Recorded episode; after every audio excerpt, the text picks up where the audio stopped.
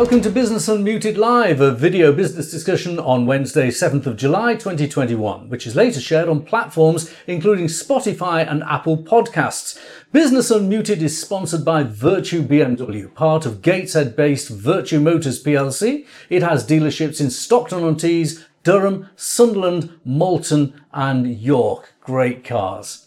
Today we're joined in the studio by Mike Hughes, business and commercial editor at the Northern Echo. Down the line we have John Howe, managing director of Pudsey-based lawyers John Howe & Co, and Sherelle Lyons, managing director of Nesset Services, which provides inspection services for global engineering companies. First, Revised figures for quarter one show that GDP has fallen. Fallen, that is, by 1.6%. That means that GDP is 8.8% below pre pandemic levels. Maybe it's about the lockdown. Well, in Monday's Downing Street briefing, Boris Johnson revealed that most legal restrictions and guidance as part of COVID 19 prevention should be lifted from July 19th. There'll be no longer any legal requirement to wear a mask, though in some situations it's advised, and guidance on working from home will also come to an end. It won't be mandatory anymore. However, the government is continuing to make people self-isolate if they've come into contact who has COVID. Number crunching by some journalists suggests that 700,000 people a week are tested, which is what Sajid Javid said, 100,000 a day. Well, if that happened, well, a further 1.4 million would have to stay at home, meaning 2.1 million people would have to be in isolation. Does that mean there's a price per ping to pay by business in terms of lost productivity and people out of the business? Let's talk to our team of uh, to- uh, correspondents today from various sectors of our economy, Sherelle and John and, and Mike. Mike, what is your take on what Boris said about the reopening? I think, Graham, the businesses have been looking for sort of ways forward and looking for some sort of hopeful signs. Um, I think also we've got this sort of very much an independent streak across a lot of businesses in the northeast, and I think we we feel confident that we can take our own measures. We look for government guidance, of course, as everybody does, but we have to set our own rules, and they they will fit our own individual businesses and individual circumstances. And I think the businesses I'm talking to feel confident that they can do that. Boris will set us the rules, and we will say, right, what these are the parts that we want to operate and that we don't. We see it as a way forward, definitely. I've got to admit, Mike, I felt the same way. I was talking to a lot of my clients in Recognition PR with 88 or so uh, across the country. And for the most part, they were saying, yeah, we'll, we'll take it steady as she goes, but we're going to let the guidance take, uh, take precedence. John Howard, uh, John Howe Co., uh, you're, you're in Pudsey. Uh, what did you think of what Boris had to say? Well, to a certain extent, I think it has to come at some stage, and so why not now? I know there are various reasons for the government to consider introducing it now. Um, and obviously it's better to do it now rather than in, in winter time because it has to happen at some stage. Uh, in relation to the question of uh, impact it will have on businesses, my experience is that most of the businesses we serve are being really busy in any event. Um, so whether that's going to be then affected by a possible risk uh, of reinfection, time will tell us. I was talking to someone uh, just this morning, uh, um, and uh, very uh, highly informed person uh, in the law, not John, but someone else in the law. Mm. And he said, "Oh, I'm not sure about the face masks." I said, "Well, wear a face mask. If you're not mm. sure about it, wear it." And I said, This "Is it, what, is it intellectually incoherent to say, well, I want everyone to wear face masks, but I also agree with the law that lets you go to the bar and have a crowded pub?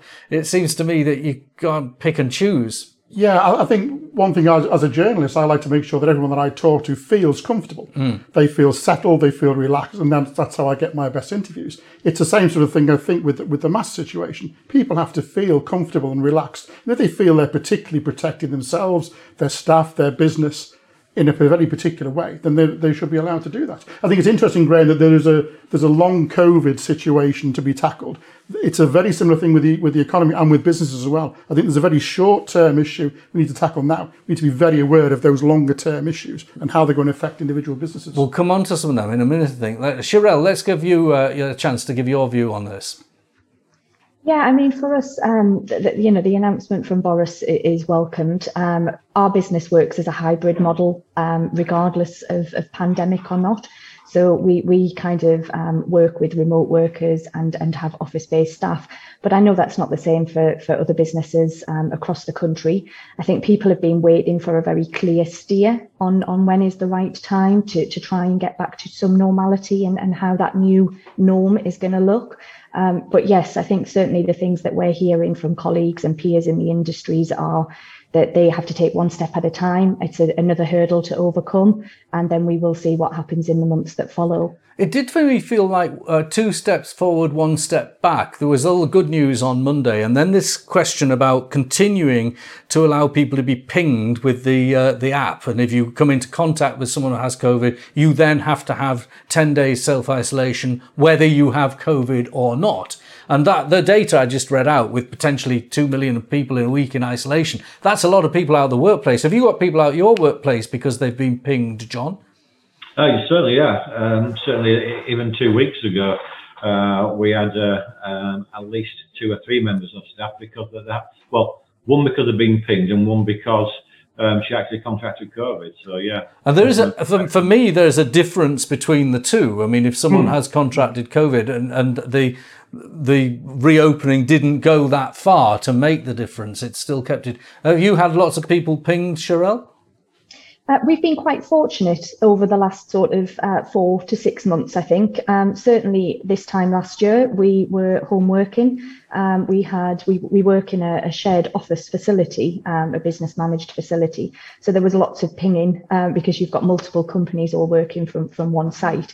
Um, you know, we've kind of tried to adopt a sensible risk based approach to that. We've got a lot of um, workers who've got children, so nurseries and schools mm-hmm. um, also affecting or being affected by the, uh, the, the recent rise in cases. So we're kind of trying to take it on a, a sensible risk-based approach that if people have got other needs, we're recognising those childcare needs, those carers' responsibilities. Um, but at the minute, we feel fairly fortunate that the team we have mm. are, are managing to work well and to work safely the need to self-isolate just for coming into contact, uh, it might seem sensible and we're all being very cautious and responsible, but my daughter is a paediatrician working in the NHS.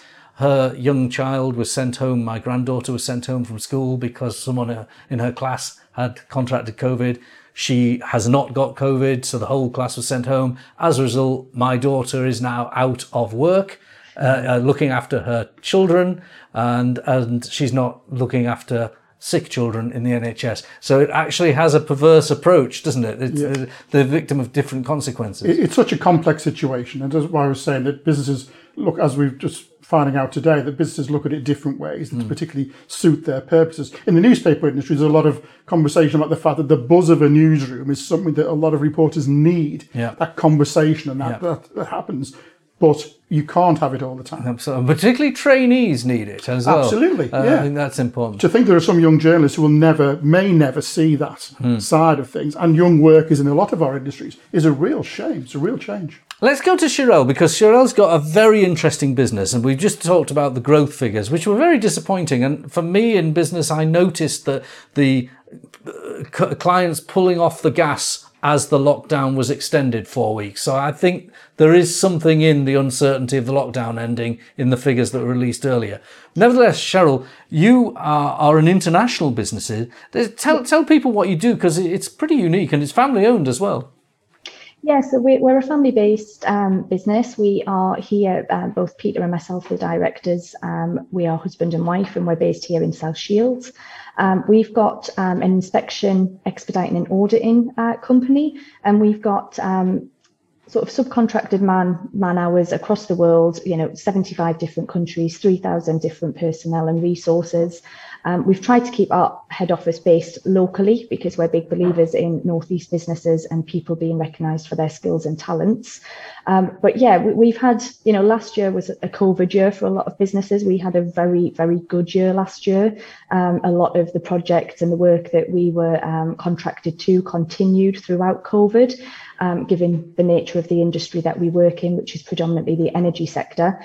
Um, that said, the, the opening start to this year has been a little bit slower, um, but nonetheless, you know, I, I, I appreciate and take on board the decline in the figures that we, have been talking about um, earlier on in, in the uh, in the chat. but actually we've got quite a healthy pipeline um, for the for the remainder of this year into next. And I think that with a lot of the positive business news and investment that's coming into the northeast, you know, let's hope um, as businesses across the northeast and the Humber can that the next six months bring some more positive news and some positive stability back into those local businesses. Now, the kind of things you inspect, you've got men and women, uh, 3,000 men and women across the globe, all centred in South Shields where you operate it, and they go out on projects. So someone's building a, I don't know, a pipeline to transfer oil or gas or something like that. They'll go and inspect its building, check the welds are done and things like that. Yeah, they do. So we've worked in the um, in the Bay of Bengal. We've been working um, alongside a big client, an American client, um, developing one of the world's largest sites um, for for oil. Um, we've also been working alongside um, one of the largest and world leading electrical car manufacturers on their sites across Europe over the last 12 months. So yeah, it's it's a varied uh, varied sector that we're working in. Well, that's um, very interesting. Got a really good pool of guys and and ladies who work for us on the electrical cars. Because you are right, there are certain manufacturers that are rolling out big factories across Europe as uh, capacity is needed. But of course, in the last two weeks, the big announcements have been about electrical manufacturing here in the UK. Nissan uh, last week with that yeah. big announcement. And then yesterday, this week, uh, the Vauxhall plant at Ellesmere Port. So, what kind of skills and capabilities could you bring to those investments? Yeah, I think with, with that, our hope is, you know, we've been recognised by international companies as being able to supply and provide good quality services. Uh, we've had electrical inspectors. Uh, we've had very specific niche technical um, inspectors that have been specifically required and requested by clients. I think our hope moving forward is that you know the northeast region and the companies that are choosing to invest in the northeast can see that actually there's a very very good supply chain and a very good pool of talent available in the northeast to work within we've you know we, we kind of have been recognized by companies across Europe and across the Americas. It would be nice to see that, you know, that the, the investment that is coming into the Northeast can recognize that those skills exist here also. Let's just dance across the country a little bit and go to West Yorkshire. Uh, John, you're running a, a, legal practice and a lot of your clients are small businesses. Uh, what do you think about the growth figures and where the state of the economy is at the moment? Our client base is quite varied, so we have quite a lot of small ones, but also medium-sized uh, enterprises as well. And everybody who we're speaking to has been really, really busy throughout. Um, we do a lot of kind of development, um, building development work, and a lot of conveyancing, and that certainly has been a very buoyant um, area of, of, practice for us. And whether the builders, um, whether the developers themselves, they're all, all um, been, been, been very busy. I guess obviously been affected by the stamp duty holiday. That's helped, um, but even now it's, it's, it's, it's continuing at a pace. It is interesting. I, I, was quite surprised with the figures, to be honest. Yeah, I know what you mean. Uh, it is interesting to see that uh, those figures decline, and uh, I suppose hospitality hasn't had the chance to reopen, mm. and big projects, some of which I know have been delayed. But what would we have been without that stamp duty holiday if those figures were coming in at 8, percent below pandemic levels? Mm. where would we have been if we hadn't had the stamp duty holiday? Because it seems to me that construction and housing has really driven a lot of the economy. It is, and no doubt it's, it's uh, gathered quite a lot of revenue for, for the Chancery as well. All right. Well, let's. Uh, even though there's been a stamp duty holiday, there's been a lot of stamp duty that's been paid. That's a, a fair point because it hasn't been a stamp duty exempt. No. Yeah, it's just been a reduction. Mike, you are sitting there uh, in in Teesside area uh, as the editor of one of the papers serving that area, looking at business it is, I mean, I'm a bit biased because I'm in Teesside as well, Tees Valley. Uh, there does seem to be a little pool of lift uh, beyond uh, other parts of the country. There's the Treasury jobs and the Teesworks site. Absolutely. Tell, tell our viewers where you've been today and uh, how you feel that Teesworks is progressing. Yeah, I mean, I mean Teesworks is sort of is emblematic, I think, of what's going on across the region. That there are there are huge industries and people have to pivot uh, on, on smaller scales for smaller business for SMEs, but also on a massive scale of Teesworks. We were there today with the, uh, the global CEO of, of BP, who are getting involved with net zero Teesside. And the backdrop when I was talking to, to Bernard, the CEO, was the, the furnace. And this is a, this is what it means to a lot of people. It was a, a, a monolithic business industry that shaped a lot of Teesside, mm-hmm. and then it it tragically sort of fell apart. But now, people with the with the acumen of, of Ben Houchen have to think of a way of reinventing that sort of enormous space. And as as Ben said today, the timing of the the green agenda could not be better for a place like Teesworks such an amount of interest.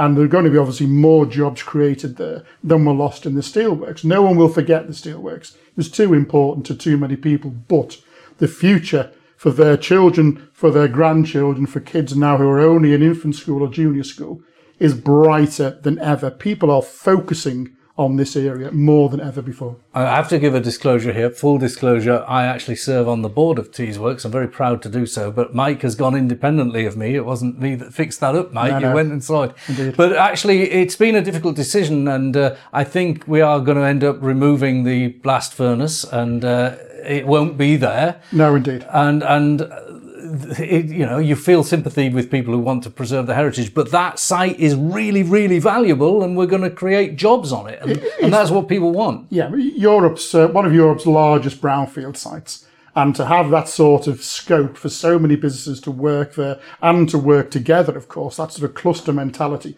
you have to clear an enormous amount of space. They were just told today that they're mapping digitally every part of that site, including the furnace. They've been into every single part, mm-hmm. taken enormous images so that the history of it can be preserved. And that's important that we know what did power this region and we can see in its place what's going to power it now. And, and what do you think about that, Sherelle? You're clearly positioning your own firm. You've got the inspectors, but you are pivoting them towards the new industries. Yeah, I think you know you, have got to, as a business owner, um, you've got to you've got to evolve and you've got to to work with the technology that that's available and um, and the campaigns that are out there. I think what's really exciting is to to recognise the work that has been undertaken um, in terms of moving forward with green energy, not just in the northeast, but I think that the government's overall commitment to, to that that transition. Um, and yeah, you know, I think um, for us, it is a pivot. It's not a complete change. We, have always been very diverse in the work that we've undertaken, but I think it's very exciting to know that there's a lot of that work being undertaken and that it is going to be a bit of a hub within the Northeast working towards that. Let's just give the last word on our programme today uh, to John Howe. You're in West Yorkshire, so we'd like to cover the whole of the north of England. Where do you think uh, the gain for the economy will be in the next quarter if we can turn around this slight dip we've had? Where would you uh, like to see it happen? I'm hoping it's going to be fairly generic anyway, because um, once the, the restrictions are, are relaxed, you'll see there's a quite a lot of pent up demand, which should then be released in various uh, aspects. Um, I am quite excited from what you said about what the progress which has been made in the northeast. Um, and I think as a nation, we one of our strengths has always been that we've been able to um, approach business from a very varied and flexible approach. And I think that that will continue, and that will be a, a good ground for growth generally. Well, John, thank you very much. Cheryl, thank you as well. Mike, great to have you in. Come in again. Uh, thank you for watching Business Unmuted and listening to us today. And thanks to Vertu BMW for supporting us.